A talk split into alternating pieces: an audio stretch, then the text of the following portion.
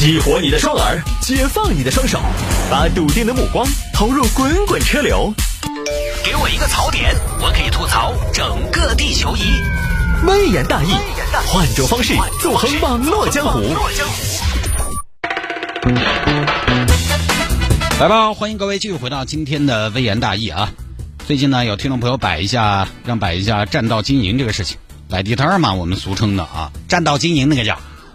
最近呢，成都多次因为有序占道经营而被 Q 到，而且前不久呢，中央文明办也说了，在今年的文明城市的测评中，明确要求不将占道经营、马路市场、流动商贩列为文明城市测评考核内容。我最近呢也确实感受到了啊，感受到了，不管是在网上，网上这个中央定调之后呢，马上各个城市又在又在大干快上了啊，又甚至网上有这样的消息传出来，城管打电话要求商家，哎，出来占道经营噻，出来摆摊噻，商家都傻了啊，咦，不会是啊？这个我没听错吧？不得是真冤枉吗？不敢相信自己的耳朵。我最近呢，确实也感受到了。本来我们家楼下，呃，我们家楼下那条路呢，乱掉头的车子就比较多，占道停车的呢也不少，加上摆摊儿的，这一下，哎呦，就感觉很是热闹。每天晚上啊回家，热火朝天的，特别繁华，有一种泰国夜市的感觉。我经常最后几百米开过去，可能要两三分钟，生怕这儿又刮到了，那儿又擦到了。我们小区门口车道至少有个十米嘛，本来啊进门那个。现在那个入口在晚高峰，我回家的时候可能也就刚好容纳一个车多一点点的宽度了，方寸之地都要把它利用上。其实这个事情呢，我本来不太想摆的，因为这个也涉及到立场的问题啊，涉及到观点的问题。这么多年我算见识了一下，有没有一种不得罪人的角度？没有，没有。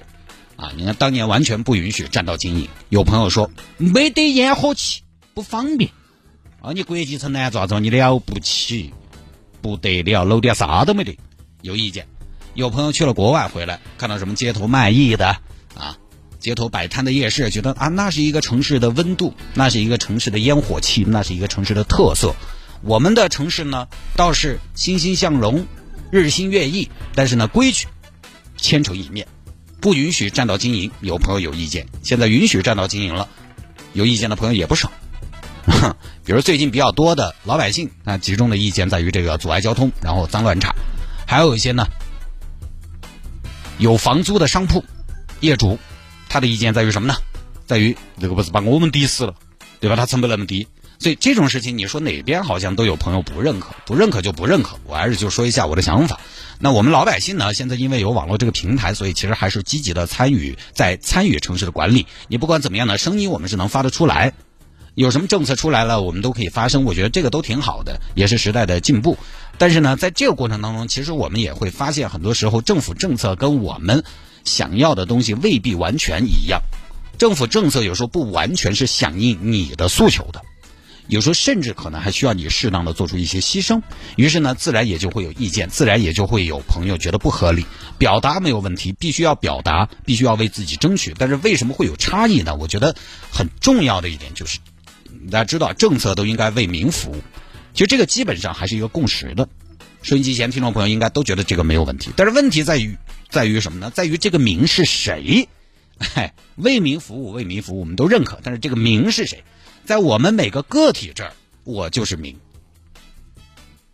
对吧？为民服务就是为我服务。你这个政策牺牲了我，那对不起，我可能就下意识的觉得你不是为民服务。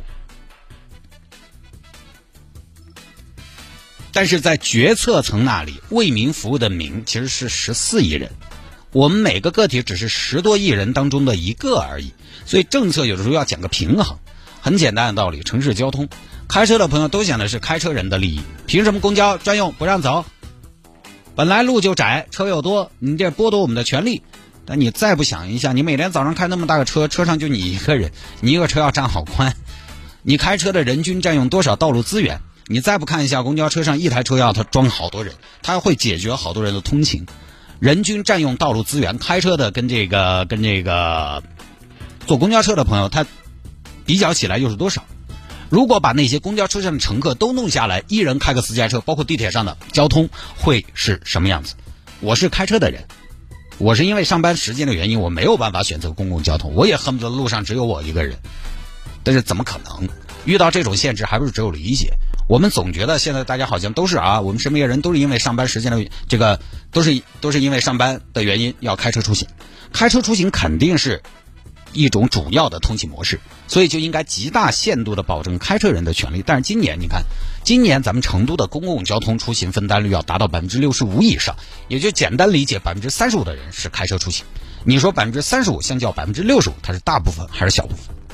对吧？所以在制定政策的时候，他除了保证开车人的权利之外，他也要讲究将就公交出行的朋友。公交出行的朋友，你占用的道路资源更少，那我给你一个便利。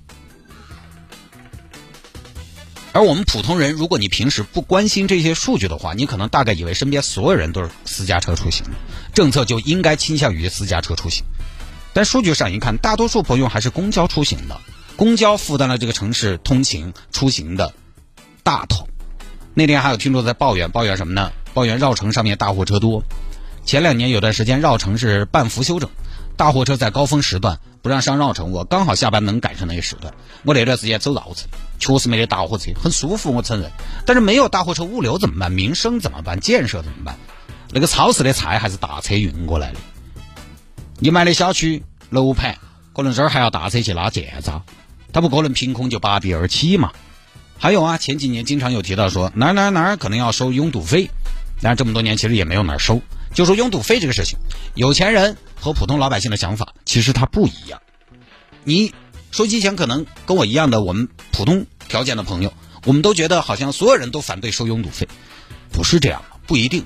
那种钱多得很嘞，他可能就希望收这个钱。哎呀，你每天收一百嘛。收一百拥堵费，每天路上车少百分之九十，我一个月给三千块钱，我给得起。我买个畅通，我买个十多分钟从天府广场到新会站。有些人他吃顿饭就那么多钱，哈，一顿饭可能就是一个月他的拥堵费。我举个例子啊，对他们来说收拥堵费合理啊，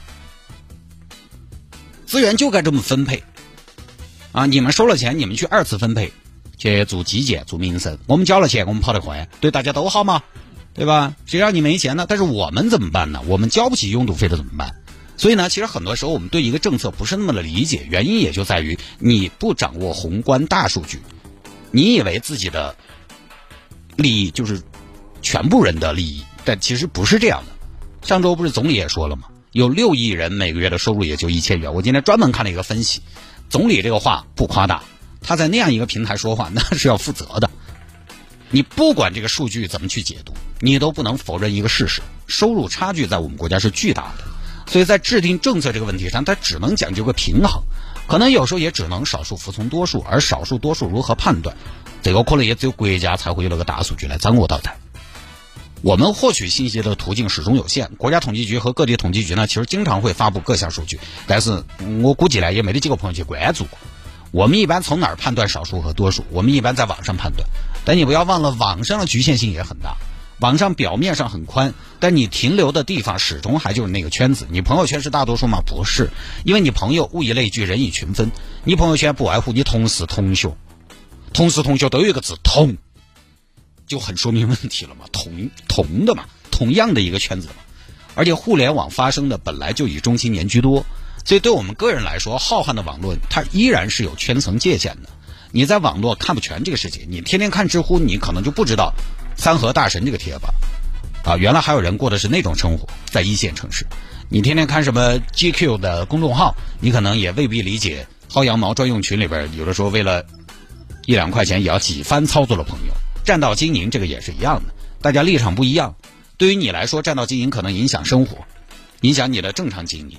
对有些朋友来说，占道经营可能影响生存，啊，我们一个朋友上周吃饭就在聊，公司最近降薪，降薪嘛，公司员工就分两种态度，有些呢可能家里比较殷实的，啊，我很理解公司，现在工读时间嘛，一句话说的云淡风轻，再也不问了。家里边有人靠工资的，我一天班又没少上，我为啥子要降薪呢？天天找财务了解情况，所以你看立场不一样，大家看到的都是自己。当然，并不是所有政策你觉得不合意都可以用这个逻辑来解答，尤其有的时候呢，地方政府有时候一拍大腿就上的事情，并不是没有，但是呢，也的确很多政策政策并非没有调研、没有论证，只不过我们的立场不太一样。但是有意见也没有问题，大家可以提。你比如说对交通、对环境的影响，包括扰民这些，既然我们提到有序、有序的允许占道经营，那这个有序它应该有一个尺度，它应该有一个政策出来。我们也要踊跃的提，你提出来，政府才会有针对性的来进行管理和调整，它有个过程。所有的事情都是一政策一出来，然后马上蜂拥而至，然后接下来再慢慢解决，它有这样一个过程。反正这个呢，大家各有各的意见，大家都可以坚持啊，谁也说服不了谁。呃，这个呢，我主要拖一下时间啊，下来了我们就不讨论了啊。唉，当主持人还是好，推开话筒说完了事。你要是反对，主持人就来了，哎，不说了，不说了，不说了。我说完就好了，马上要下班了，呃，这个也挺爽，相当于辩论什么的没有反方，大家放轻松嘛。有些朋友偶尔啊，他听到意见不同的地方呢，要洋洋洒洒几百字表达一下自己的观点。一方面呢，我也是觉得很感动，因为证明你在认真听。但另一方面，你说从我的角度来说，我也下班了，我是不是还要花时间来进行辩论？因为我可能就要跟好多人辩论。在你那儿呢，你就跟我一个人辩，你倒觉得松活，我就觉得来一糟践。所以大家都做自己好了。有些属于立场的问题，其实没有对错，都靠自己争取。反过来，我这么去看问题呢，也并不是，并不是说要什么站位要高，眼光要长，不是。我也不是帮谁背书，帮谁说话。呃，恰恰我觉得我只是在小心翼翼的做这档节目。我觉得我说的这些观点也好，建议也罢，我还是要对得起自己啊。有的时候呢，我也大意这个。东测一下西测一下，剧情可以变，但是观点呢，一般我说的都是我自己信的。好吧，来可以来加我的私人微信号，拼音的谢探，数字的零幺二，拼音的谢探，数字的零幺二，加为好友来跟我留言就可以了。那么回听节目呢也非常简单，在手机上下个软件，喜马拉雅或者蜻蜓 FM，喜马拉雅或者蜻蜓 FM，在上面直接搜索“微言大义”就可以找到往期的节目了。那么除了微言大义之外呢，我们城市之音所有的其他节目，在这两个平台上面都可以回听。